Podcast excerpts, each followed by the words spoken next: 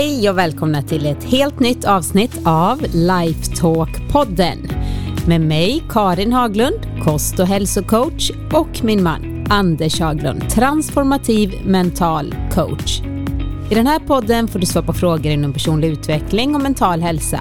Hur du lever ett bättre liv helt enkelt, inifrån och ut och blir den bästa versionen av dig själv.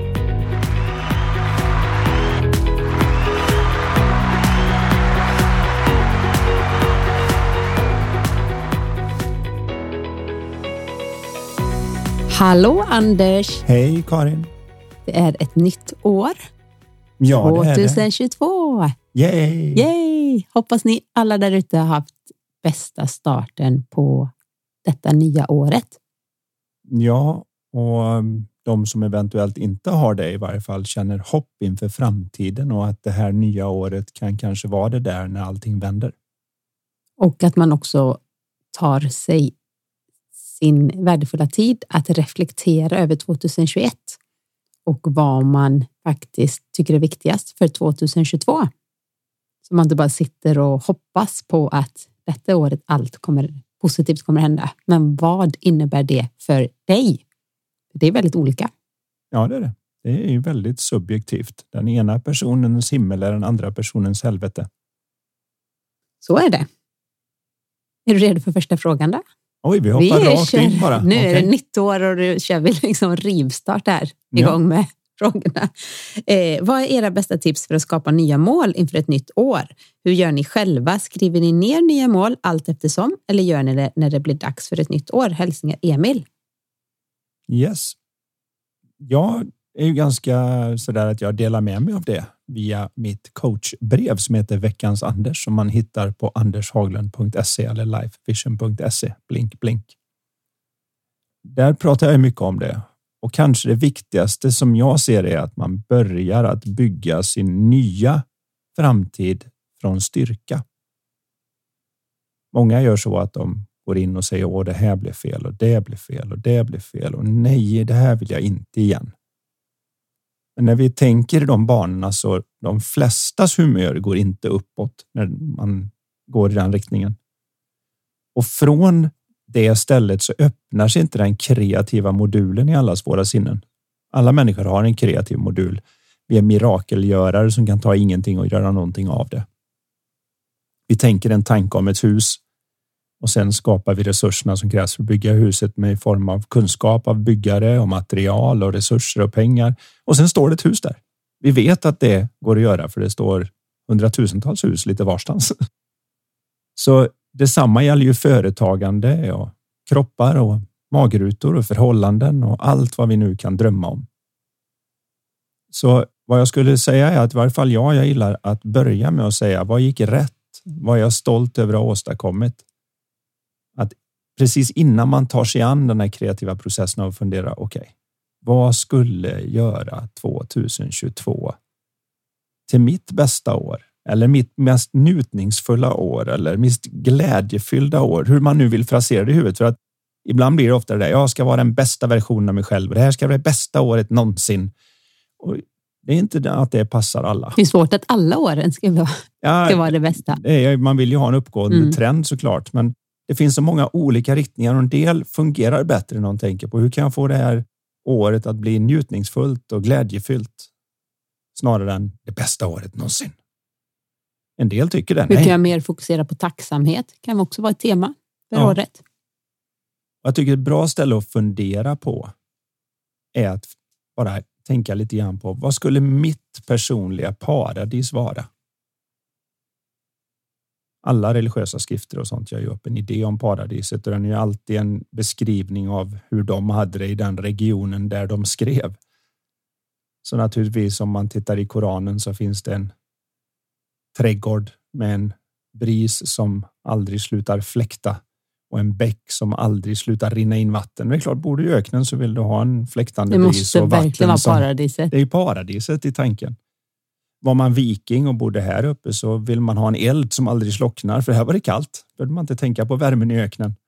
Så då tänkte man inte så mycket på en bäck för vatten och snö har vi så det räcker. Så har man bara värme och en eld så kan du ta snö och is och göra vatten av det. Så vatten är inte ett problem i våra trakter. Så det dök inte upp i våran version av paradiset. Men vad skulle paradiset vara nu då för dig som lyssnar på det här 2022? Tror du frågar mig? Mm. vad skulle det vara för mig? Jag tänker att... Ja, men vad är paradiset? För att ta en liten funderare på det och också vad det kommer med. För det kanske är någon som säger att paradiset det vore att träffa min drömperson. Och det är bra. Då kanske man har beskrivit den personen som att jag vill ha någon som jag delar min humor med och jag vill ha någon som delar intressen med eller vad det nu än är. Någon som utmanar mig, någon som lockar fram det bästa ur mig, någon som får mig att. Men det kommer ju med lite andra saker också. Jag menar, är man kille och träffar en tjej om man är hetero så kommer det förmodligen då dyka upp en svärmor och en familj och kompisar och lite annat sånt där. Kommer, kommer det dyka upp bebisar också? Nej, det kanske är lite senare fråga. Lite med... Men vad jag säger, det kom, allting kommer med det så lätt att önska sig som en liten enhet som om den inte existerade i sitt sammanhang. Och att man tänker lite längre vad paradiset vore. Paradiset vore till exempel att Säg när det gäller business vill jag nog påstå att många missar att fundera på hur kan jag göra det jag tycker är allra roligast? Eller hur kan jag göra det som jag tycker är lekfullt? Något som jag skulle göra oavsett om jag fick betalt eller inte och få andra att vilja betala mig för det. Det har i stort sett varit vad jag har gjort. Först började jag spela golf och sen så spelade jag bara golf och så tänkte jag inte mer på det och sen blev man proffs och så fick man betalt och så fick man sponsorer och så fick man åka runt världen i en massa olika länder och spela golf fantastiskt. Det var min hobby som blev till ett jobb. Sen blev jag oerhört intresserad av vad är de där krafterna som styr som gör att man kan vara så fantastisk ena dagen och så fullkomligt förlorad, borttappad och nästan som man undrar om man är sig själv en annan dag. Vad är den skillnaden när jag har samma resurser? Så blev jag så intresserad av det så jag satte igång och läsa mängder med böcker. Inte för att jag någonsin trodde att någon skulle betala mig för den kunskapen utan för att jag kunde inte låta bli nästan. Det var inte som nu ska jag läsa 100 böcker och så ska jag bli coach och föreläsare och så ska folk betala mig. Ja, det är ingen den typen av plan som många tror man ska sätta upp. Mm. Utan jag följde mitt intresse. Och sen har jag varit lyckligt lottad nog att det intresset där jag naturligt tittar på som kanske andra inte orkar med att läsa hundratals och tusentals böcker och titta på vetenskapliga videos och läsa forskningsrapporter och psykologiska studier och annat som jag tycker är fantastiskt roligt och jag inte kan låta bli. Det är plötsligt något som man kan få betalt för. Och det är första gången i världshistorien vill jag påstå som man kan börja uppfinna ett jobb. Så det kan också vara någonting. Jag tänker på frågan här. Hur tar man sig an processen? Så ska jag ge en enkel 1, 2, 3 så är det Titta på vad du redan har åstadkommit. Saker som en gång i tiden verkade omöjliga för dig att få till. Det kanske var när du tog examen, när du vann någonting i idrott eller lyckades få en befordran eller få ett jobb eller få en chans eller vad det nu än är som du har lyckats med. Så alltså vad Kämpat är du igenom stolt något fysiskt. över? Ja, man eller hur? Vad är någonting där man över? går in och säger vad är jag stolt över att jag har åstadkommit eller man tar bara en titt på vad jag har redan skapat som jag kanske inte riktigt har jag kanske tagit det lite för givet och inte uppskattat hur märkvärdigt det faktiskt är att det en gång i tiden inte fanns någonting där i mitt liv och nu finns det en massa. Och genom att ta en titt på det så öppnar jag upp modulen där jag nu, när jag nu drömmer om mitt paradis, när jag drömmer om vad jag skulle vilja för 2022, så är det lite verkligare för att precis visat att en gång i tiden satt jag i den här sitsen och det blev till och jag vet knappt hur det gick så jag kan lita på processen att om jag nu bara kör igång så kommer de dörrar att öppna sig som behövs för att gå vidare så länge jag lägger själ och hjärta bakom och bara kör och inte ger mig för att det här är vad jag vill. För så är det ju. Allting som man vill åstadkomma här i världen kräver en insats av energi. Vill Nederländerna skydda sig från den globala uppvärmningen där vattnet stiger och inte ska bara forsa in över landsgränsen och förstöra hela landet stort sett eftersom de är under havsnivå då behöver de en insats av energi och resurser och bygga bättre och bättre dammar och brytare och annat för att det ska klara sig. Men om de väljer att säga det, när vi tänker skydda det till alla pris så kan man faktiskt i varje fall väldigt långt in i processen klara av att göra det för att vi är mirakelgörare och kan ta någonting som är ingenting och göra någonting med det. Och det är hoppfullt, men då behöver man öppna den. Så nummer ett, vad är jag stolt över, vad är jag glad över att ha åstadkommit? Vad är det jag redan har skapat? Var har jag redan visat att det är möjligt? Nummer två, vad är mitt personliga paradis? Vad vore 2022 om det vore fantastiskt för mig? Inte vad du tror att du ska vilja ha, utan vad du faktiskt vill. Det är två olika saker. Det var någon filosof som sa en gång i tiden att höjden av mognad det är att vilja ha vad du vill ha även om dina föräldrar också ville att du skulle ha det. Så vad skulle det vara för dig just den? Och när man väl har gjort den så är steg tre är att inse att tanken är flyktig. Nu har jag kommit på lite idéer. Skriv ner det. Jag bryr mig inte om du använder telefonen, paddan, datorn, eh, om du skriver med penna och, eller fjäderpenna eller vad du nu gör. Men ner med det på papper. Och så fundera på vad är första steget jag kan ta? Bryt ner det i tillräckligt små delar för att det ska funka. Hur äter man en elefant? En gammal klyschig fråga. Ja, man får göra det en bit i taget. För om du försöker äta hela så ser det bara ut som en elefant med en människa som har fastnat i rumpan. Så, så, men om du tar den bitvis så kan du få till att käka en elefant på x antal år. Det, det, löser sig om jag bara tar det tallrik för tallrik för tallrik och många fastnar i den stora elefanten. Jag kommer aldrig kunna skriva en bok eller jag kommer aldrig kunna starta det företaget eller var ska lilla jag ens börja på den utbildningen? Det kommer ta fyra år innan jag är färdig och då kommer jag ha massa skulder och så hur ska det gå till? Man fastnar för mycket i grejen istället för att göra det som jag har det man kan just idag. nu. Precis. Just det. Vad, är, vad kan jag göra de närmsta 24 timmarna? Eller allra längst, vad kan jag göra den här veckan? Större än så får det inte bli, för det kan vi alltid klara. Och Det kan vara enkelt. Det kan vara bara som att okej, okay, vem behöver jag fråga om hjälp för att komma igång med det här? Vem behöver jag ha hjälp med för att få till det här? För drömmer jag till stort så kommer jag märka att jag klarar inte av det här helt själv. Måste ha med ett team. Det finns ingen företagsledare, ingen idrottscoach, ingen stjärna som någonsin har åstadkommit något helt på egen hand. Det finns en massa folk som måste ställa upp. Folk som tar hand om hemmet, folk som tar hand om hälsa, ekonomi, allt och så börjar man fördela de här rollerna om man nu ska få till det och entusiasmera dem så mycket att de vill vara med på resan. Tänk, det här skulle jag vilja åstadkomma. Skulle du vilja vara med och hjälpa mig? Ja, det låter jättekul. Vi kör. Och plötsligt så blir ett plus ett elva. När vi människor går tillsammans. Det räcker med två, tre, fyra personer som går samman i ett gemensamt syfte så kan vi åstadkomma mirakel. Och där är min lilla korta process då för det här för att svara på frågan om hur det här går till som jag hoppas har både. Jag tänker också här, hur gör ni själva? Skriver vi ner nya mål allt eftersom? Eller gör vi det när det är dags för ett nytt år? Vad säger du på det Anders? Jag brukar spara dem när de dyker upp i huvudet, för ibland så är det ju så att nu här i mellandagarna till exempel så brukar jag alltid sätta mig ner och skriva just det där lite grann. Vad är det viktigaste som hänt i år? Vad skulle jag vilja hända nästa år? Vad är de första stegen? Men sen kanske man upptäcker redan när januari har gått att tyckte det var viktigt, men nu när jag har kört igång lite grann så ser det inte lika intressant ut. Det kanske är så när man har kommit en bit på vägen att man upptäcker att trodde det här skulle vara askul, men det är det ju inte. Då är det många som säger att man kan inte quitta då, man måste köra tills man är klar. Nej, du kan ombestämma dig, ta ett nytt mål. Så gör du samma sak. Det är därför vi vill att barnen, om man nu tycker att de ska hålla på med idrott, får prova på lite olika saker. Gå och spela fotboll, gå och spela hockey, gå och spela tennis, bordtennis, pröva friidrott. Eh, och sen får man se om det är något av det som fastnar där de märker att ah, här vill jag faktiskt. Här behöver inte jag bli tvingad att gå. Här, här vill jag dit.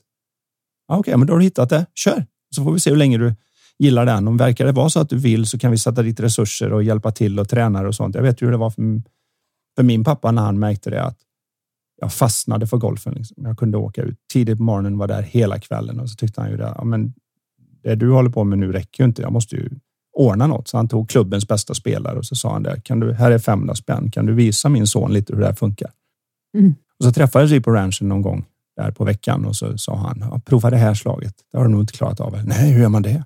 Att du tänker så här och så gör du så här och så står jag och tränar, tränar, tränar, tränar. Träffar nästa vecka, nästa vecka och så börjar man kunna saker som inte andra kunde för man frågar någon som var bäst. Smart också att din pappa gjorde det, att han tog den som var bäst på klubben och inte, alltså många jag tror att tänker så här, du sonen, häng nu med mig här. Som är, jag vet inte, han var i och för sig bra på golf, men det var inte, då hade du ju härmat han som kanske hade det gjorde jag ju ändå, 20 handikapp, 15 eller... Han hade nio, nio, ja, ja. nio handikapp. Det är bra. Men... Att, men... det är inte nära var du kanske vill, vill, ta vägen och han märkte ju att det tog inte så lång tid innan jag passerade hans förmåga. Eh, för att jag fick ju det i ryggmärgen på ett annat sätt. Han började ju när han var 40 och spela golf efter fotboll och annat. Jag ska svara Emil här också. Att jag, Mm. har också, jag är en sån rutinmänniska. Jag gör det all, alltid, skulle jag säga, varje år i mellandagarna. Eh, och sen printar jag ut det.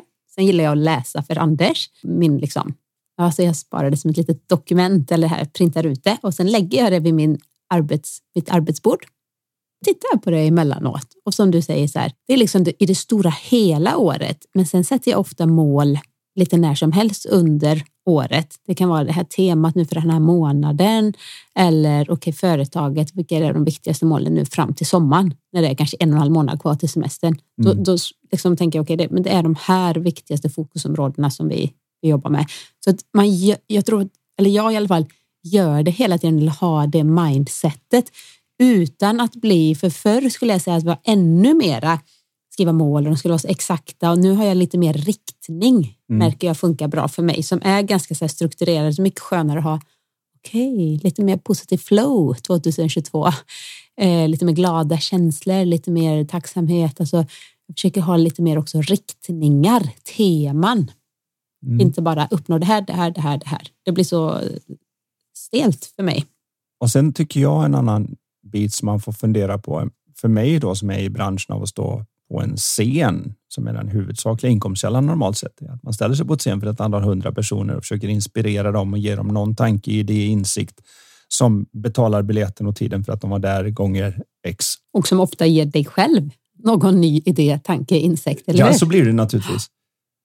Men så kommer en kurvboll som pandemi och säger att nej, nu får ni inte träffas mer än 500. Över 500 får det inte vara. Då följer en hel del bokningar bort för mig som hade en hel del över det. Sen sa de 50 och då följer i stort sett allt bort. Då spelar det ingen roll vad jag har för planer och vad jag har satt för mål. Så behöver jag ju gå tillbaka till ritbordet nu och fundera lite grann. Okej, okay. då måste vi kunna göra någonting digitalt. Vi får se vad vi behöver för kamera, mikrofoner, starta podd, läsa in framför kameran, göra lite andra saker än man har gjort innan. Då får man ju ta en ny titt och se vad man kan göra. Och så får man också förstå det att jag kan inte räkna mina dagar efter den skörd jag får, utan jag måste titta på mina dagar och bedöma dem lite mer efter de frön jag sår. Många tycker liksom, om jag vill ha något tillbaka nu. Ja, men vi behöver ha lite mera bondepraktika, lite mera bondförnuft. Att när jag sår på våren så kan jag inte komma tillbaka tre dagar senare och säga var är min planta? Var är min potatis? Var är jordgubbarna? Utan varenda bonde vet ju det att nej, men nu får jag ta hand om det här och skydda det och gödsla och vattna och sen till hösten när det väl kommer, ja, då kommer det tiofalt och hundrafalt och tusenfalt tillbaka. På samma sätt när man får de här perioderna när man kanske kan vara jag säga, halva samhället går det ju sämre för än någonsin och halva samhället kanske har gått bättre för än någonsin. Men den halva då som hamnar på den halva som artister, föreläsare och alla möjliga som är beroende Restaurang, av restaurangbranschen, hotellbranschen, eventbransch. Det är, det är ett gäng som har hamnat bakom åttan, som man säger i biljardspråk. Då kan man inte längre bedöma hur mycket skörd jag får, för det finns ingen skörd att få. Men jag kan fundera på hur kan jag så? Kan jag odla lite kontakter? Kan jag prata med lite folk som gör att när det väl vänder så sitter jag i ett, i ett ställe där folk vet om att man är redo. Så att när det väl finns möjlighet att så skörda, det är ju samma för en bonde. Det kan ju vara ett år som blir ett torrår. Och då växer det liksom inte vad jag än tar mig för. Det året kommer inte bli någon större skörd.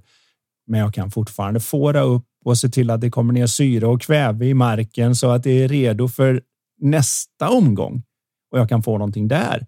Så det gäller att inte bli för modfälld, vilket kan vara svårt. Jag, jag har själv gått igenom den när det här hände, att man nästan kände att oh, det spelar ingen roll vad jag gör nu, det händer inget. Den kan vi nog alla känna, men det gäller att börja se att okej, okay, bedöm det efter vilka frön du sår, inte den skörd du får. Då finns det annat som man kan göra gratis just nu.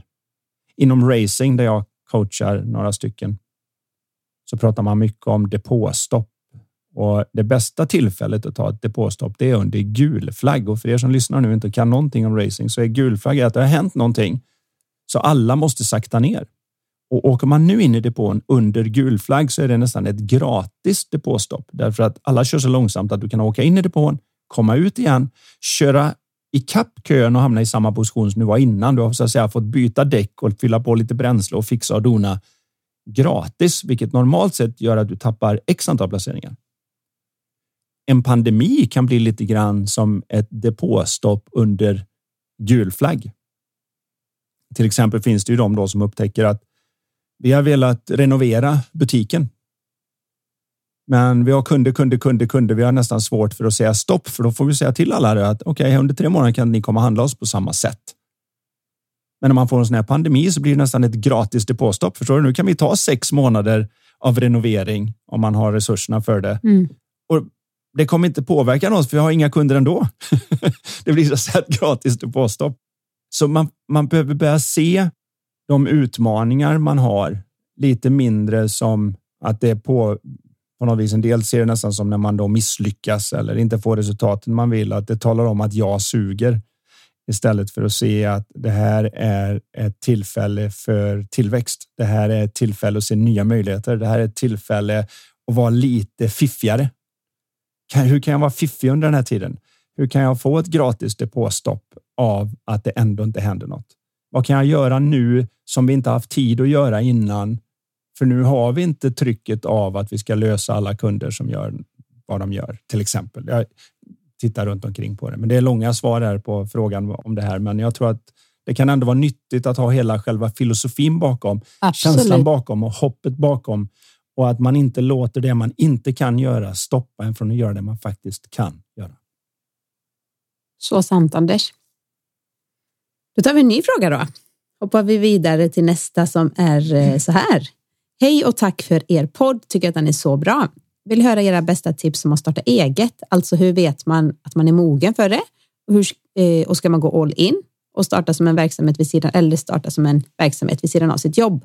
Har känt under många år att jag har en längtan till att bli min egen. Vacklar lite dock. Behöver nog lite pepp och inspiration kring detta. Tack. Ja, tror jag det är många som känner. Vi är så vana vid den här att gå till ett jobb, få jobba där, gå framåt i karriären, få en guldklocka, ha haft ett bra liv. Men det tycker jag verkligen har ändrat sig nu. Det har ändrat sig något extremt, för vi vet för förr nu. jobbar man på en plats i stort sett. Alltså många gjorde det hela sitt liv. Ja, och nu byter man i genomsnitt sju gånger tror jag. Är det så mycket? Ja, ja. jag för mig det. Jag såg någonstans. Jag kan ha fel om det, men jag för mig jag läst någonstans att genomsnittskarriären nu är sju byten eller något. Så när man ska starta eget så är det nummer ett där. Det blir aldrig rätt tid. Och ingen kan förutsäga framtiden så du har ingen aning. Men det jag kan säga är att varje gång du tar ett riktigt beslut och säger att okej, okay, nu kör jag. Och då måste du gå all in. Men. Jag ska nu ta en analogi från golfen. Jag vet inte om den här ger något för den som inte golfar, men jag hoppas det i varje fall när vi tittar på strategi ute på golfbanan som golfproffs så är det en hel del gånger vi faktiskt inte siktar på pinnen. Vi vill ju vara nära pinnen, men ganska ofta siktar vi inte på pinnen. Vi vet om att du får inte vara vänster om den här grinen för där är det eländigt och det kommer kosta för mycket. Så nej, vi siktar 15 meter vid sidan om där vi egentligen vill vara. Men när vi siktar, då är den punkt jag nu valde går jag aggressivt för. Jag står inte och liksom snälla gå inte fel nu. Utan ja, man du går väl... all in på det riktmärket som du, du har satt. Du väljer en passiv strategi men går all in på den. Så vad jag vill nu då på något vis använda det som metafor för är att är jag i en sits där jag inte ackumulerat tillräckligt med pengar för att kunna ha aktiekapitalet, startkapitalet för att börja skapa en kundgrupp och börja få en ett tick, alltså man ett cashflow som går runt och där jag kan använda mitt bolag så att det här nu är det jag lever på. Så behöver jag kanske då säga att man har. Man går till sitt jobb. Du har en timme commute på varje sida. Då kanske du ska använda den timman till att planera, strategera så att du har två timmar varje dag där du går all in på att skapa vad som behövs för att nu det här ska bli den nya karriären men där du då behåller tryggheten i jobbet. Men du måste verkligen köra efter det du vill ha på den tid du har. Så du kanske säger om ja, jag vill bli författare eller någonting. Okej, okay. har du bara då med barn, karriär, städa, laga mat, alltihopa. Har du bara en timme och en kvart per dag där det är möjligt, en som du liksom är grym på att tidsplanera, då måste den en timme och en kvart, den måste vara nu skriver jag för mitt hjärtas lust och det går verkligen all in på den en timme och en kvart. Det är den där 15 meter vid sidan. Jag skulle vilja skriva hela dagarna, men jag har en timme och 15 minuter. Då får jag gå all in på den och så får jag köra den och göra den tills den sitter. Att det är bara som att borsta tänderna. Det är ingen som skulle liksom komma upp på morgonen eller gå och lägga sig på kvällen, de flesta i varje fall, utan att man borstar till sina tänder. Det är en, det är en icke förhandlingsbar sak, så jag behöver inte förhandla i huvudet på den. Liksom. Åh, ska jag borsta tänderna? Jag vet inte. Äh, skit i. Man bara går och borstar. Man tänker inte på det. det. De flesta har fått den så installerad så att man gör bara det. Samma måste det bli med det skrivandet. Eller med att lära sig det där man behöver för att starta den firma man har tänkt sig. Det kan ju vara allt från lagar till möjligheter till hur får jag den här kedjan att fungera? Är vem de, är kunden? Vem var är kunden? finns kunderna? Ja, var är de någonstans och framför allt hitta min nisch där jag kan bidra med ett värde som är mer värt än vad de betalar. För det är enda skälet att du köper någonting. En miljon är ju jättebilligt om jag vet att jag får två miljoner tillbaka. Hundra spänn är svindyrt om jag får en 20 tillbaka. Det gäller att veta att okej, okay, här har jag möjligheten att driva det cashflowet och då måste jag titta på det. Jag tror jag såg någonstans med Elon Musk när han tittade på hur gör vi för att på något vis förändra hela rymdindustrin, skicka upp satelliter till ett helt nytt pris jämfört med NASA och bosätta oss på Mars. För jag vill att vi ska ha en koloni där. Och då gör han så här. Vad behövs för att bygga raketen? Och då säger han okej, okay, här är vad som behövs. Det behövs de här mineralerna, de här grejerna. Och så bara han tittar på, här är exakt hur mycket råmaterial som går åt raketen. Och så här mycket kostar det råmaterialet. Det är botten på hur billigt vi kan göra detta. Det enda jag behöver göra sen är, vad är kostnaden för att arrangera om de atomerna till det jag vill att det ska bli? Så att jag kan göra det så billigt som möjligt, för annars så kostar det för mycket. Och hans egna jämförelse var när han fick frågan varför bygger du en raket som kan åka tillbaka och landa själv? Och sa han för att det är så NASA gjorde det att man skickar upp raketen och så boom och så får du aldrig tillbaka raketen. Ja, då kostar varje mission 100 miljarder.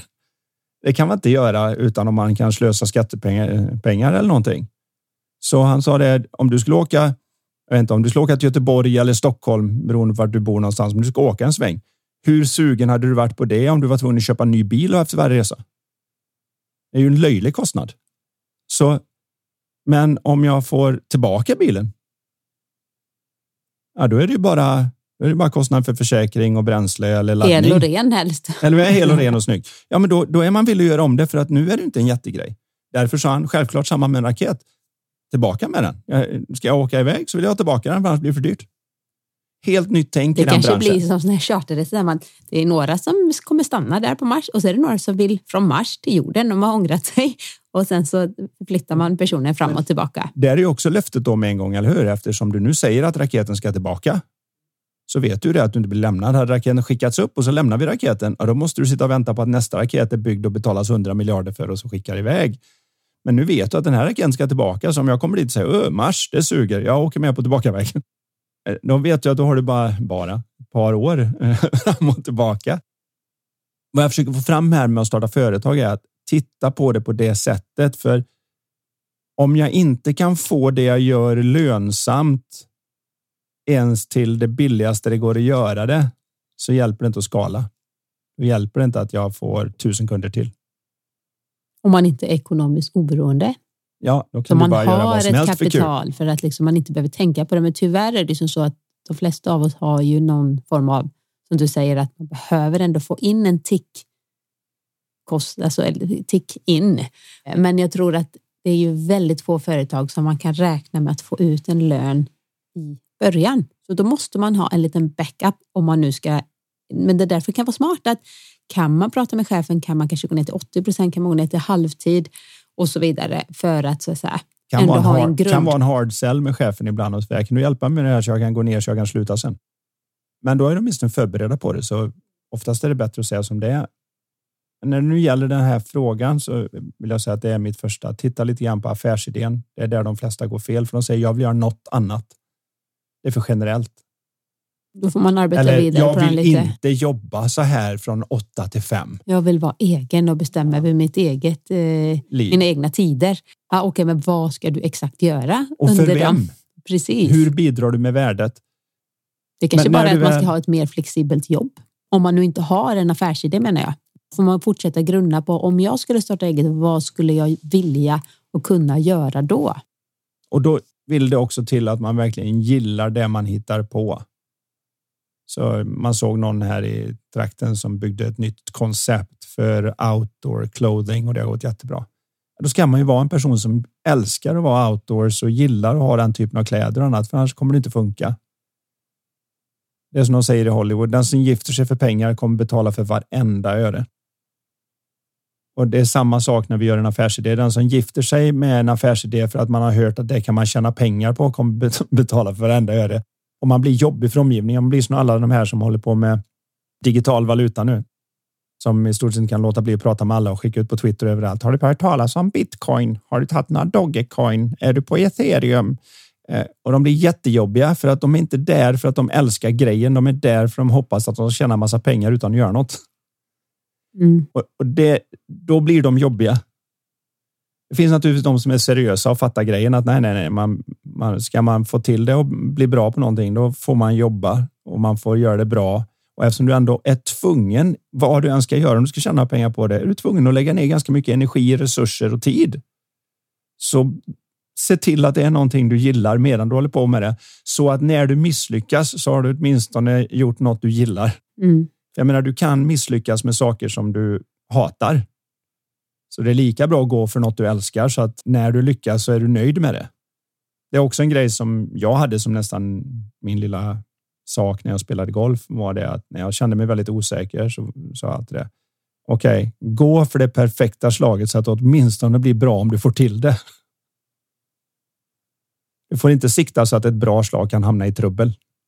Så även om det var att jag skulle sikta två meter vid sidan om bunkern eller vattenhindret så fick inte det perfekta slaget ha chans att gå ner i skiten. När man tittar på det och jag väl satsar på någonting så vill det att man ser till att mitt paradis som vi pratade om innan, min idé om affären, om jag får till den som jag vill, då blir den riktigt bra. Då blir det riktigt kul. Då blir det mitt lilla paradis. Så där är väl svaret på frågan att har du resurserna all in? Har du inte resurserna jobba och ta den tid som finns och börja börja mata i den. Pröva Och sen på tänker jag att det är så olika tårna. bransch också. För att när jag var, när går man nu gymnasiet? 18, 19 någonting där. Då var jag på vilken linje. Jag Ja. gick ju fyra år i tekniskt så jag var lite Det senare. gjorde inte jag. gick tre. Men då var jag färdig frisör. Då jobbade jag i, ja, till maj, alltså typ nästan mindre än ett år. Sen Mm. startade jag min egen salong. Då är det också så här, jag hade inte jättemycket kunder, var inte det. Det var att alltså när du är frisör, folk behöver alltid klippa sig. Öppnar en ny salong på ett bra läge så kommer du få kunder. Och få det. Men sen då också så här, och hade kanske inte gjort det om jag hade haft både egen lägenhet. Det gjorde jag inte, både hemma då. Hade jag Ingen liksom egentligen overhead. ingen overhead. Jag kände mig trygg i det. Och hade inte jättemycket kunskap. Så jag tror inte jag liksom, det var inte så att jag vägde för och nackdelar. utan man- Det var liksom att hoppa på det här och det här vill jag göra. Men det var ju som du sa, passionen fanns ju där. Intresset fanns där. Och jag hittade den här fantastiska lokalen och blev helt kär i den. Och eh, skapade ett team med sådana som hyrde in sig. Där är det liksom en tjejer? ganska enkel affärsidé på något sätt. Om man är utbildad eller om du är massör eller någonting. Det finns. Så det är väldigt olika bransch. Och, men jag tycker absolut att du ska följa ditt hjärta och lägga mycket tid på att liksom fundera över vad som är rätt väg för dig. För det kan ju inte jag och Anders tala om. Och, och kom ihåg Utan- också, det kommer att bli fel ett antal gånger. Det är klart att det kan lösa sig på en gång och gå perfekt. Men för de allra flesta så är det så att du får börja upptäcka att opsan, det gick inte, men nu lärde jag mig en grej igen. Var det där igen? Det tal, när du misslyckas så talar inte det om att du suger. Det talar bara om att det finns en tillväxtmöjlighet. Då är det okej, då lärde jag mig den om det. Okej, hur vill jag göra nu då? Nu när jag vet vad jag vet, hur skulle jag göra nu om jag startar? Och då skulle jag göra så här. Och så kanske man går på pumpen igen och säger okej, okej, nu när jag vet det här, hur skulle jag då starta? Då skulle jag starta så här. Och till slut blir det lite grann som de säger som vi har ju en del som man känner som gillar att köpa hus, renovera upp hus, fixa hus, bygga hus, sälja, åka vidare och göra samma sak igen. Och de brukar ju säga det att det kräver att man har byggt tre, fyra hus innan du faktiskt börjar inse hur du vill ha huset. Innan dess så vet du inte att ah, just det, ja, man måste ha bänken där för man rör sig så här. Det tänker man inte på när man ritar på pappret och man behöver ett uttag där, för det tänker man inte på att just det, ja, när man ska eh, ha dammsugaren och dammsuga trappan och behövs ett uttag där. Det glömde vi första eller. Och nu det som är, är härligt mycket... med de här personerna är ju att när man hör dem pratande så inser man att okej, okay, ni älskar att eh, renovera, flytta på er, ska köpa nytt Bygga och så vidare. Nytt. Och du och jag är så här, ja, det är ju ganska smart, men bara, äh, vi vill inte flytta. Alltså, en del älskar ju det. Men jag skulle inte tycka det var kul att ja, men nu renoverar upp det här huset. Och så blir det precis så fantastiskt. Och då ska vi sälja det. Så tar vi något nytt ut. För då tjänar vi någon miljon och ska vi göra det igen. om man kan tjäna mer pengar. Men jag vill inte flytta. Det är ju det där att känna, eh, passionen inte vad jag borde vilja, utan vad jag faktiskt, faktiskt vill. vill. och tycker det är och vara ärlig mot mig själv. Av och, ja. Så att eh, där är ju en viktig del i detta. Att börja titta på det, börja prata med folk som kan. Vad är affärsplanen? Varifrån kommer pengarna? Hur får jag det att gå runt? Vad behöver jag kunna? Vilka behöver jag ha med? Och så börjar man så sakteliga ta då en tallrik i taget på elefanten. Och till slut så är man där. Det är så alla har gjort. Yes. Då eh, tar vi en eh, kort fråga, fast väldigt eh, stor egentligen. Som lyder så här. Hur blir man mer positiv? Hur påverkar det oss? Alltså att tänka mer positivt. Den är lite spännande, för jag tror att alla skulle ha mer positiv livssyn. Att vi tar det mesta med en klackspark och skrattar mer i vardagen och ler åt eländet och så där snyggt. Men de flesta psykologiska studier som jag har tagit del av antyder i varje fall att just den biten är inte riktigt lika valbar som vi kanske tror. När vi säger tänk mer positivt, tänk mindre negativt. Det var ju devisen när jag började kanske träna mental träning på 80-talet så handlar det väldigt mycket om det. Byt ut dina negativa tankar mot positiva tankar. Ta kontroll över ditt tänkande. Men i takt med att vi har förstått mer och mer hur det mänskliga psyket fungerar så är inte det en riktigt framkomlig väg. Utan den mer framkomliga vägen är att se att jag behöver ha ett bättre förhållande med mina tankar. Om jag kan ha en skönt förhållande med min egen tankevärld och för att kunna ha det så behöver jag hänga med min egen tanke lite mer. De flesta människor är beroende av att tänka. De har väldigt svårt att sluta tänka. De är beroende av att konstant tänka. När de då ska hänga med bara sig själva och de kör igång sin tankemaskin så visar det sig att de har ganska stagnerat tänkande som tråkar ut dem. Och så fort de blir uttråkade så hittar de på någonting och stör sig själva igen och så hänger de aldrig med, med det. Det är lite grann som, jag menar, vi har tre barn. Ska vi ha en bra relation till dem så måste vi hänga med dem. Om, om den enda kontakt man har med dem är ungefär Hej, gick till skolan då? Hej då, nu ska jag iväg. Hej, hur var förskolan? Nu ska ehm, pappa eh, iväg. Om man träffar dem i fyra minuter per dag och hänger med dem. Då blir inte partner, det blir partnerrelationen in... så bra heller. Nej, om man träffar men, sin fru fyra hela, minuter per dag. Men hela grejen är just det att för att kunna få en relation överhuvudtaget så är det så att vi människor relationen blir bättre nästan automatiskt om vi hänger med någon lite mer. Det finns ju en anledning att skådespelare oftast blir kära i andra skådespelare för det är de enda de kan hänga med när de är iväg sex månader och spelar in. Det är de de träffar är ju kameramän, skådespelarkollegor, regissörer. Vad sjutton ska de annars få relation med? Så vi människor skapar relation med det vi hänger med. Och ska vi då ha en bättre relation med våra tankar, vilket är det som gör störst skillnad för att få en positivare livssyn, så behöver vi hänga med våra tankar och inte omedelbart störa ut dem eller fly eller springa ifrån dem. Inte styra dem, inte fixa med dem. Ju mer du bara hänger med dem, ju mindre kan de påverka dig, för du börjar märka hur flyktiga de är, hur de kommer och går alla sig själva utan att du behöver sitta och acceptera dem, omforma dem, transformera dem. Så är de precis som en våg i havet. Vågen kommer upp och vågen går ner och så är det havet igen. Vågen kommer upp och så går den ner och så är det havet igen. Och när vi väl inser att vi är själva havet, vi är den kraft bakom det som gör allt liv i universum. Vi är som en liten svamp som sticker upp någonstans och när vi tittar på en svamp så tänker vi ofta på att där står en svamp. Nej, nej, det är inte svampen. Det är bara fruktkroppen av svampen. Själva svampen, det är mycelian. Det är den där vita trådarna som ligger som ett kommunikationsnät runt alla rötter på varenda litet träd och växt och allting nere i myllan. Om man gräver så kan man se de vita trådarna som är som någon sorts nervsystem och en enda individ kan vara kvadratmil stor. Och så poppar det upp en svamp här och så poppar det upp en svamp där. Och om de kunde titta på den så skulle de tro att de är två olika svampar. Fast de tillhör ju exakt samma svamp. De har bara två olika utväxter av mycelian. Och jag vill påstå att vi människor är liknande i förhållande till livskraften. Vi är olika svampar, men vi kommer från samma mycelia. Våra tankar, hur mycket nu någon tänker negativt och någon tänker positivt och någon tänker si och någon tänker så, så poppar de från samma hav. Och Det kommer upp en våg och så lämnar den. Och Det är därför det kan vara användbart ibland att bara hänga med sina tankar och fundera på vad är mina tankar när jag inte har dem? Vad är mina tankar precis innan jag får dem? Och då upptäcker du ganska snabbt att jag har ingen aning, för det är helt formlöst. Det är, det är som ett hav som Inte är kavlugnt. Anders Haglund vet svaret på det här. jag vet inte om någon Än. kan påstå sig veta och om det går att falsifiera och vetenskapligt ta reda på. Men det vi kan säga är att vi allihopa vet att vi kan få tankar från det blå. Där vi plötsligt förstår eller vet något som alldeles nyss vi inte hade en aning om.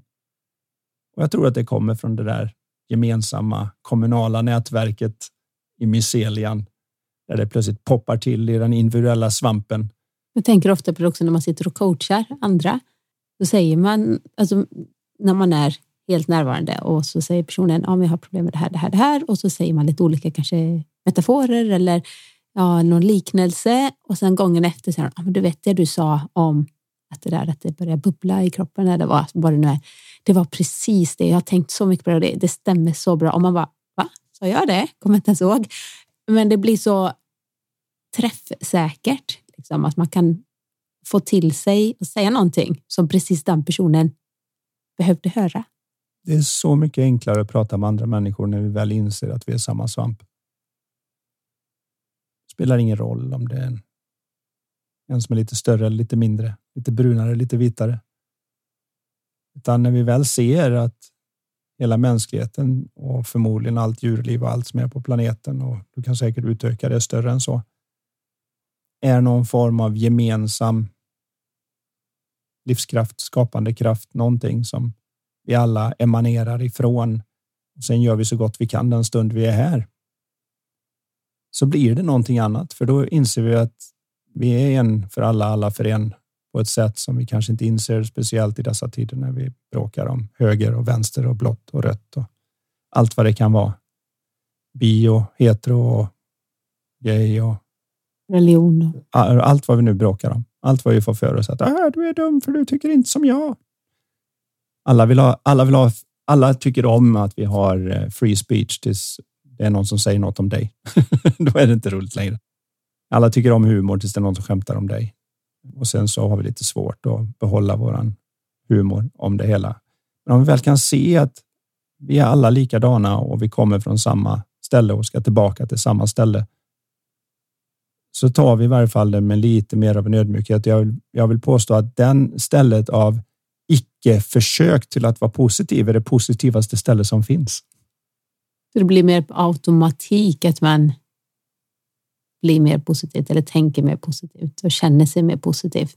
Ja, för om du tänker efter på alla de tillfällen när du har känt att livet är som det ska och du upplever dig själv som positiv så vågar jag påstå att ingen av de gångerna har du försökt tänka positivt. Utan det är någon magi som uppstår. Det bara känns som att nu trivs jag i mitt eget skinn. Nu känns det så här. Om det kunde vara så här alltid. Gudars skymning, vad fint det hade varit.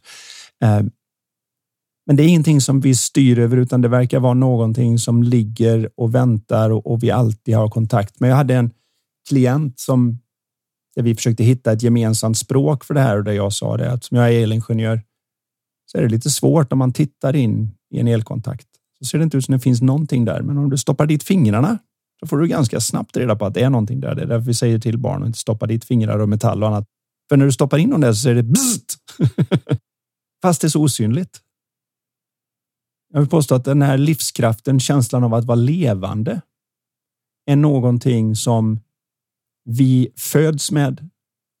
Och hur det är efter att vi dör har jag ingen aning, för det är ingen som har kommit tillbaka och snackat om. Men vi vet i alla fall från det vi föds tills dess att vi dör. Däremellan har vi så att säga fingrarna i kontakten.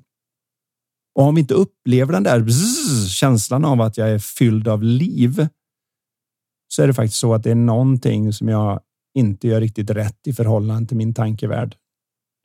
Då är jag inte en riktigt bra manager av min, min tankevärld. Och jag vill påstå att det är inte så mycket att jag ska då fixa och tänka mer positivt eller mindre negativt, utan det handlar mera just om det här om att ha ett bättre förhållande till de tankar jag har om mitt tänkande. För det är det som händer och därför jag sa innan att det största beroende människor har är beroende av sina tankar. De folk som oroar sig. När de börjar oroa sig så tycker de ju att det är lite fånigt att oroa sig för det bästa ur livet sugs ju ut i samband med det. Och då börjar man ju oroa sig för att man ska börja oroa sig. Och då inser man ju hur jättefånig man är som oroar sig över att oroa sig. Så då blir man ju arg på sig själv för att man håller på sådant. Då börjar man oroa sig för att man ska bli arg över att man oroar sig över att man oroar sig. Och nu har man en spiral som man inte kan komma ut. Inom psykologin kallar vi det för en crazy eight. Och crazy eight är helt enkelt om du tänker dig en åtta och så lägger du den på sidan så att det blir infinity-tecknet, evighetstecknet istället. Så kan du snurra där. Du kommer aldrig ut för det finns ingen väg ur den där åttan. Och när du väl börjar oroa dig och sen oroar dig för att oroa dig och sen tycker att du är dum för att du gör hela den grejen och så oroar dig för den. Till slut så är den så fast den där så att vi förstår inte att enda vägen ut här nu är inte en överlägsen analys eller att jag oroar mig tillräckligt bra så ska jag slippa. Utan det är just att häng med dina tankar. Få ett bättre förhållande till dem ju mer du är med dem, ju mindre farliga verkar de, ju mindre försöker du fixa med dem, ju mindre du försöker fixa med dem, ju mer blir det ett lugnt hav och inte så upprört hav. För precis under ytan, oavsett hur upprört ett hav är, så är det väldigt lugnt. Så fiskarna undrar ju vad är problemet med stormen? Den påverkar inte mig. Jag simmar ju här nere. Kan det vara som så att när man kör runt i den här Infinity 8 och det saktar ner lite och börjar gå långsammare så ser man det plötsligt. Nej, men titta där, det är en högerväg. Kan du svänga ut här? Såg inte den innan. Det gick så himla fort. Jag skulle till och med vilja säga som så att man upptäcker att det inte ens finns någon Infinity 8. Så att den upplöses i sina beståndsdelar. Ja, man köra vart man vill. Jag tror att alla som någon gång har varit i ett förhållande har varit med om det här. Man börjar bråka om någonting och man kör in hälarna och får för sig att nej, nu är det inte rätt. Nu har jag rätt och de har fel. Och men, men, men, men, men. Och så går det en minut, fem minuter, en timme, ett dygn, en vecka. Jag vet inte. Så plötsligt inser man hur sjutton bråkar jag om det här för när, när det är så oviktigt i förhållande. Och man vet inte hur det gick till att det skiftade. För alldeles nyss var det som att nej, så här är det. Det är det värsta jag varit med om. Jag kan inte ens se hur man ska kunna leva tillsammans om det ska vara så här. Och så plötsligt så är det som att, varför, tror jag, varför gjorde jag så stor sak av det lilla? Det tror jag alla har upplevt. Jag tror det är en väldigt mänsklig grej att kunna titta tillbaka på något och säga varför gjorde jag så stor sak av det lilla? Och vad är det som har skiftat egentligen? För grejen är ju densamma. Eller ett annat exempel som jag har dratt ett antal gånger på podden här är att man skriver ett mejl lite i affekt till någon där man vill säga att nej, det här är inte okej okay. och hur kan du säga så? Så här gör vi inte på våran firma eller det tycker jag är helt fel. Och så när man har skrivit det där mejlet man känner att gud vad briljant formulerat. Nu ska de väl fatta de idioterna hur illa de har behandlat mig eller vad det nu än är. Så är det någon liten röst bak i huvudet som säger nej, skickar du inte detta nu? Den väntar lite grann. Så kommer man ut på lunch. Man nästan glömmer av att man skrivit det. Sätter sig vid datorn och öppnar upp och så kommer den upp i fönstret. Och nu när jag läser exakt samma ord i exakt samma ordning som förut såg briljanta ut så tänker jag det var det dummaste jag skrivit någonsin. Vad glad jag är att jag inte skickade. Hur kan det se så annorlunda ut när det är exakt samma ord i samma ordning? Och det är för att det finns ingen objektiv värld för oss människor. Utan den den vi är och hur vi kommer till det sinnesstämningsmässigt avgör helt och hållet hur vi ser på saker. Och bara att veta det gör att vi kan ta bort lite av de i varje fall kantigaste kanterna av oss. Där vi inte blir riktigt så förtvivlade när vi hamnar fel, för vi vet att om en liten stund så kan det ändra sig. Plötsligt kan något som såg så förtvivlat illa ut se ut som att wow, hur tänkte jag där? Och som sagt var, det blir ett annat förhållande när jag ser att det är så det fungerar. Det är inte något som om jag har tur så händer det, utan det händer varenda gång. Men vad händer då i kroppen? Alltså, vad är det för positiva fördelar med att vara lite mer säga, mentalt klar? Har vi varit inne på och mm. pratat lite om. Men vi kan säga, översätta det till att vara mer positiv, ha ja. mer positiv livssyn, veta att okej, okay, även om det är mörkt just nu så känner jag en trygghet i att det går över och jag är okej. Okay. Det kan man ändå säga att det är en ganska positiv syn. Hur påverkar det oss? Ja, om vi tittar rent fysiologiskt då. Vi kan ju börja med det. Mm. Så är det ju så att när vi oroar oss, stressar, allmänt är lite lägre i humöret och så vidare, så tolkar hela vårt system det som att vi är i viss mån utsatta för någon form av attack. Vi är utsatta för någon form av fara. Och hur vi genom årmiljonerna har utvecklats är så att då skickar vi ut signalsubstanser i kroppen som ska tala om för alla de där någonstans mellan 50 och 100 biljonerna celler vad de ska hitta på. Och det är då i binjurarna som skickar ut kortisol och kortisol. Det säger att nu är det viktigt för vi kan vara under attack och när kortisol går ut i kroppen, då händer det ett par grejer. Nummer ett så sjuntas blodet ut i armar och ben. Och det tas från tarmar och alla andra ställen. Och det är för att kunna slåss så bra som möjligt eller springa så fort som möjligt från faran. Vad som händer mer då är ju naturligtvis att läkning stannar av. Det är oviktigt att läka ett skärsår när en tiger är på gång. Du kan inte säga vänta lite grann, kan du hålla ditt tuggande av mig för jag behöver läka mitt lilla sår här. Nej, nej, nej. Avstanna, ta alla resurser från läkning. Gör ingen läkning.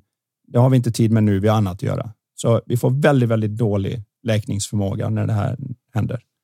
Nummer två så är det också så att vi får då naturligtvis när allt blod försvinner från tarmar och annat och skjutsas ut i ben och armar så får vi väldigt dålig matsmältning. Det kan alla idrottare och andra som har varit nervösa för att gå upp och prata inför folk eller vad som helst känna att det blir lite konstigt i magen. Det känns som att eh, när jag går på toaletten så vill kroppen tömma sig och man är inte hungrig och allt det där. Och det är för att tarmsystemet säger vi har inget blod där så vi kan ändå inte ta hand om det. Så vi tömmer tarmen och trycker inte in något nytt för det är oviktigt just nu för vi ska överleva detta. Och det gör ju också då att då får vi inget lagningsmaterial. Så hela, hela systemet går på en sorts hold. Så även om du då skulle vara smart nog att trycka i dig en massa bra vitaminer och mineraler och allt vad som behövs så kan inte kroppen ta upp det medan kortisol är, är eh, i kroppen. Och kortisol utlöses av en stressad tanke. Vi tror ju ofta att det är en stressad situation, men det är den stressade tanken som gör det. Så att en person som är i vad alla i hela världen skulle kalla för en stressad situation, en vithaj kommer simmande mot eller någonting.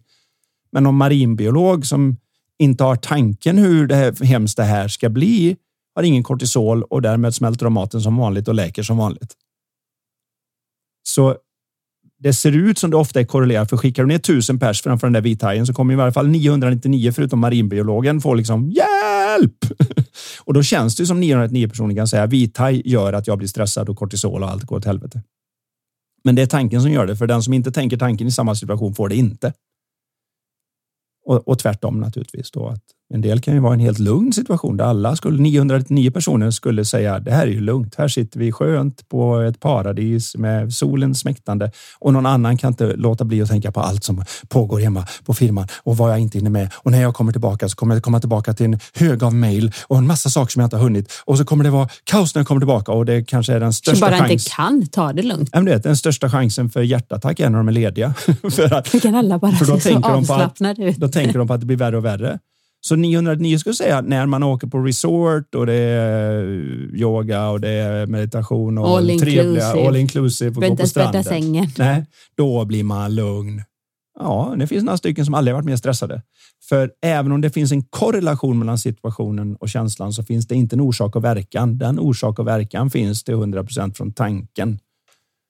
Och därför blir det också av största vikt att ha ett bättre förhållande till den tanken. Jag behöver inte fixa en mer positiv tanke. Jag behöver bara ta mina osäkra, stressade, oroliga tankar på mindre allvar så är så att säga den positiva sidan automatisk för en levande varelse. Då kom det som när jag, när jag slutar ta mina oroliga och stressade tankar på allvar så faller jag inte in i någon sorts lobotomerad. spelar ingen roll, det är bara tanke. Jaha, min fru lämnar mig. Det gör inget. Det var en tanke. Att jag mår dåligt. Oj, jag vann en miljon på Lotto här, men det var ju kul, men det är bara en tanke, så det var inget kul alls. Där tror många att de hamnar när de ska sluta ta tankar på allvar. Men det du faller in i är själva känslan av att vara levande. Det är så att säga default. Det är fabriksinställningen. Det blir inte en lobotomerad verklighet. För många säger det. Jag, jag går hellre upp och ner så här än är någon sån här känslokall person som inte verkar bry sig. Nej, det är inte vad som händer, utan när du får ett bättre förhållande till dina eh, tankar så plötsligt poppar det upp saker som jag vill starta den firman och det vore kul och det var det. Hela universum ogillar vakuum och tomrum och fyller det med något. Så i samma stund som jag bara hänger med mina tankar och för första gången så blir det lite tommare och lite mindre fart på dem så kommer nytt och fräscht in och nytt och fräscht är livgörande när jag tänker samma tankar om och om igen som jag gör när jag ältar och oroar mig och stressar, vilket är ungefär samma tankar idag som jag hade igår. För jag vet ungefär vad jag behöver säga till mig själv för att göra mig själv upprörd och stressad. De tankarna är stagnerade tankar och stagnerade tankar är oerhört tråkiga. Det är precis de som leder till mm. Kontraintuitivt så är det så att precis det vi gör för att slippa vara med är det som gör att vi är sådana. Och på andra sidan om den rädslan, på andra sidan om den finns allt det vi vill ha. Men du kan inte bara gå dit och så här övervinna rädslan, för då är du fortfarande kvar i samma förhållande till tanken. Vad du behöver är att du får ett annat förhållande till tanken så att du hamnar på andra sidan orädd på grund av att du förstår bättre. Inte att du är rädd och tvingar dig dit, för då har du bara samma problem om och om igen. Och när vi är mer där så finns det massa positiva effekter, både fysiskt och psykiskt som vi ja. kan så att säga njuta av. Vi fungerar helt enkelt väldigt mycket bättre för det är mera våran fabriksinställning. Ja, vi fungerar som vi ska. Det, jag, jag säger det här ibland lite skämtsamt, speciellt till människor som är högt utbildade och har lite IQ. Så brukar jag säga det att det här är svårast för just den typen av personer att förstå. Men om man gör rätt blir det inte fel.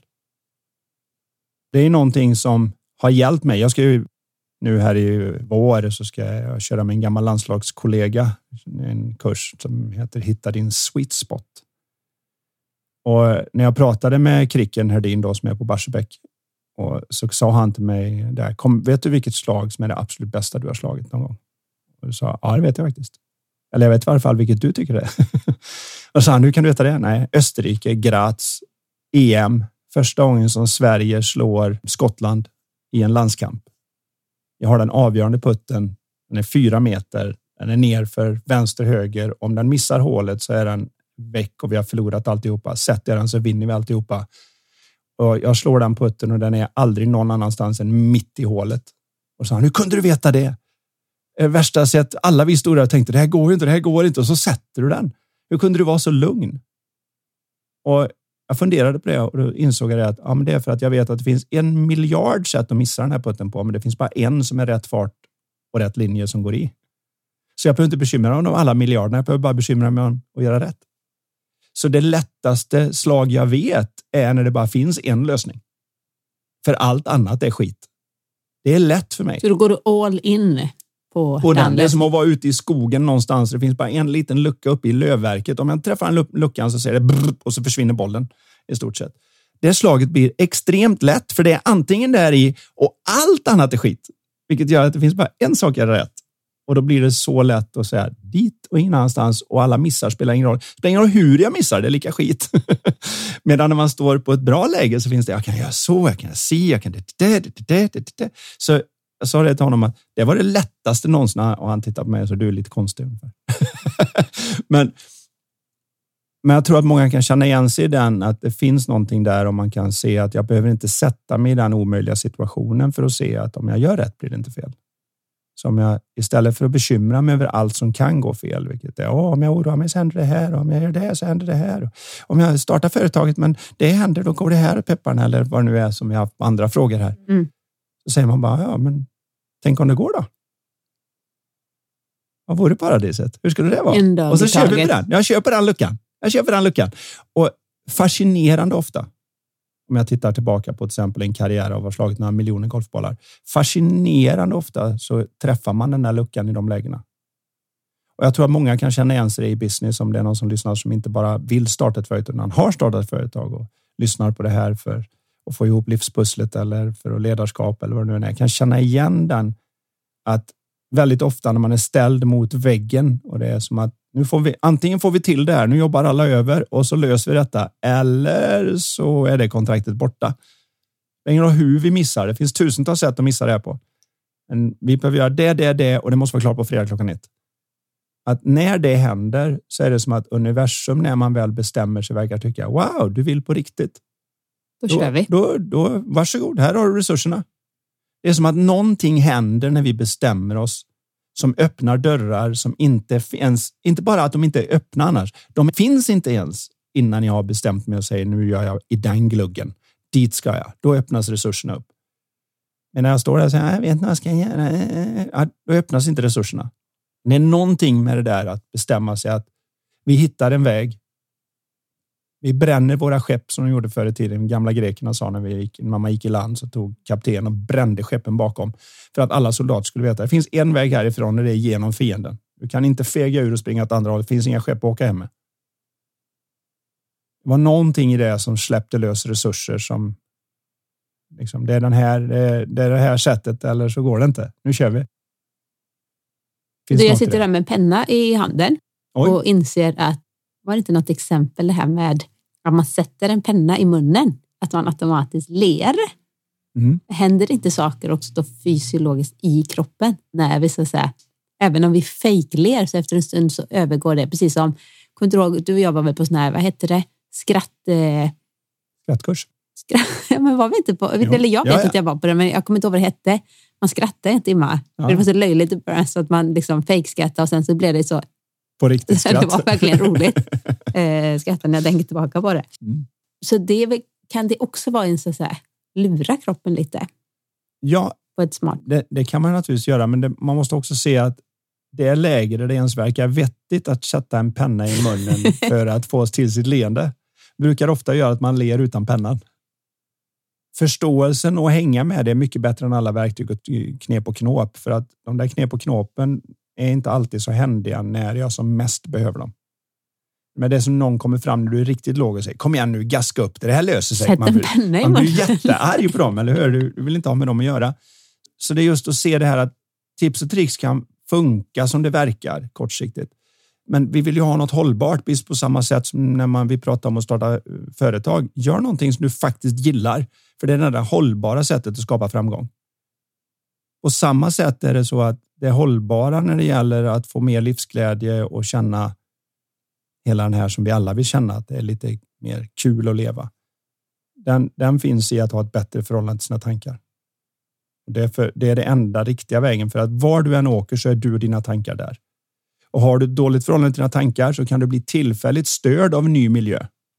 Men ganska snabbt så ramlar du tillbaka i så att säga din basnivå av tänk din, ditt förhållande som... med dina tankar gör att du kommer må likadant vart du än åker efter det att själva störningsperioden är över. Där du blir så att säga inte kan gå in i ditt vanemässiga tänkande för det är så mycket nytt att ta tag i på den ashramen eller på välgörenhetsprojektet i Afrika eller på det nya jobbet eller det nya förhållandet. Eller vad, det eller vad det nu än är. Som, just då är det så mycket annat så att jag går inte in i mitt stagnerade vanliga tänk och då känns det som jag livar upp mig själv och det känns som att själva situationen eller projektet livar upp mig istället för att det är avsaknaden av mitt stagnerade tänk som har livat upp mig. Och det är inte att jag är upplivad ens, utan det är att min naturliga livskraft tittar fram bakom mina, mina tankemoln, så att säga. Precis som solen tittar fram bakom molnen brukar man säga, men det är molnen som flyttar på sig.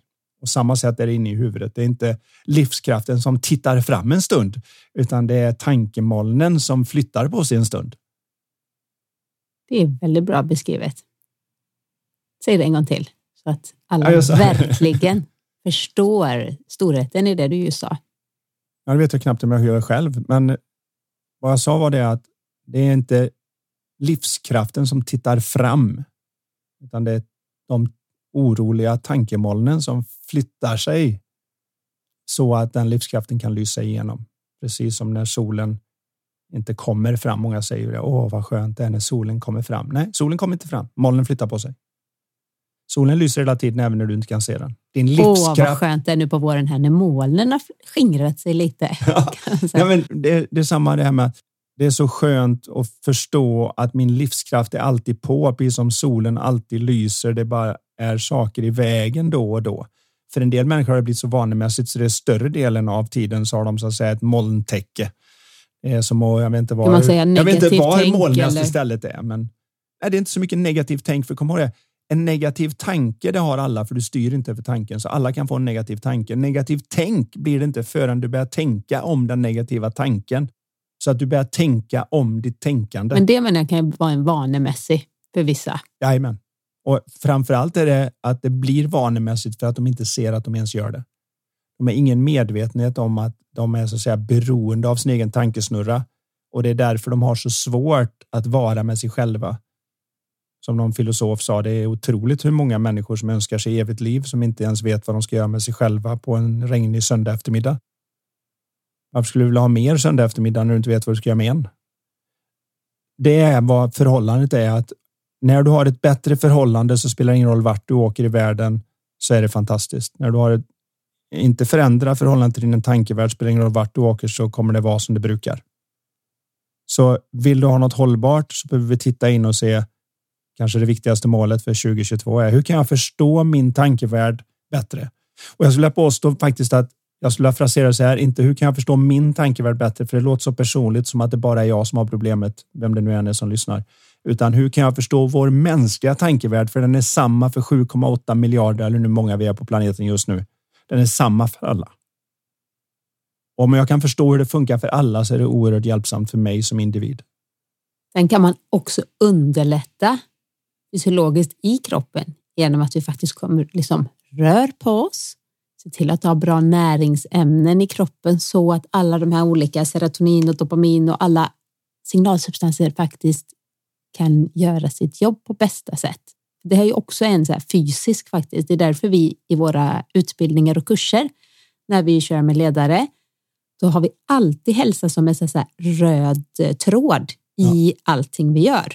Vi kanske inte hinner prata om hälsa just under så här, den planerade lektionstiden, men vi ser till att servera bra mat, köra morgonträning, andningsträning i pauserna och så vidare för att inspirera och lägga grunden för en fysisk energi.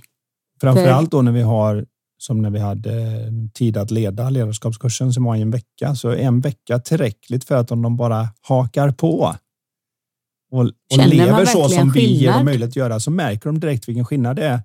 Och det är först när man har provat på det, för annars blir det som att förklara för en människa som aldrig har luktat på en ros hur fantastiskt en ros luktar det är så svårt att förstå att det är något som är värt att försöka när jag inte ens vet äh, vad det är. Är det någon skillnad att äta sådär frukt och grönt? Man kan väl sitta med sin ostmacka. Det, det, väl inte det smakar blask. Då ska man ju lida över att man bara ska äta blask istället för att få något gott på tungan. Så det, det är så lätt att man hamnar där för man vet inte vad det är man väljer bort för man varit där och provat. Det är sant. Men du, jag tycker vi avslutar med klokheter för idag. Men eh, jag har ju ett eh, Lifestyle-kort. Vilken tur. Som så, av en händelse? Som av en händelse sitter jag här med en ny fråga för er att filosofera över. Och den lyder så här. Vilken person har betytt mest för dig och vad är det bästa som du lärde dig av henne? Dags att upprepa en gång till, slipper de spola så mycket. Vilken person har betytt mest för dig och vad är det bästa du lärde dig av henne? Nu ska vi stänga av tycker jag och, och diskutera det här du och jag. En väldigt ja, bra fråga. Det kan vi väl göra. Mm. Och så måste vi avsluta med att eh, önska alla riktigt bra start på året. Absolut. Hej! Ha det bäst. Hej då!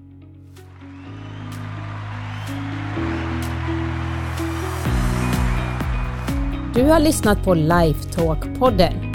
Vi vore så tacksamma om du vill lämna ett betyg och eller en recension i iTunes. Dina frågor de kan du skicka till oss på lifetalkpodden.se. Spelet Lifetalk finns också att beställa där. Vill du komma i kontakt med oss rörande samarbeten, coaching, föreläsningar och event? Då kan du mejla till karin.lifevision.se. Tusen tack för att du har lyssnat. Och du, gillar du podden? Dela den gärna vidare och tipsa om den i sociala medier. Låt oss tillsammans göra världen lite mer mentalt välmående.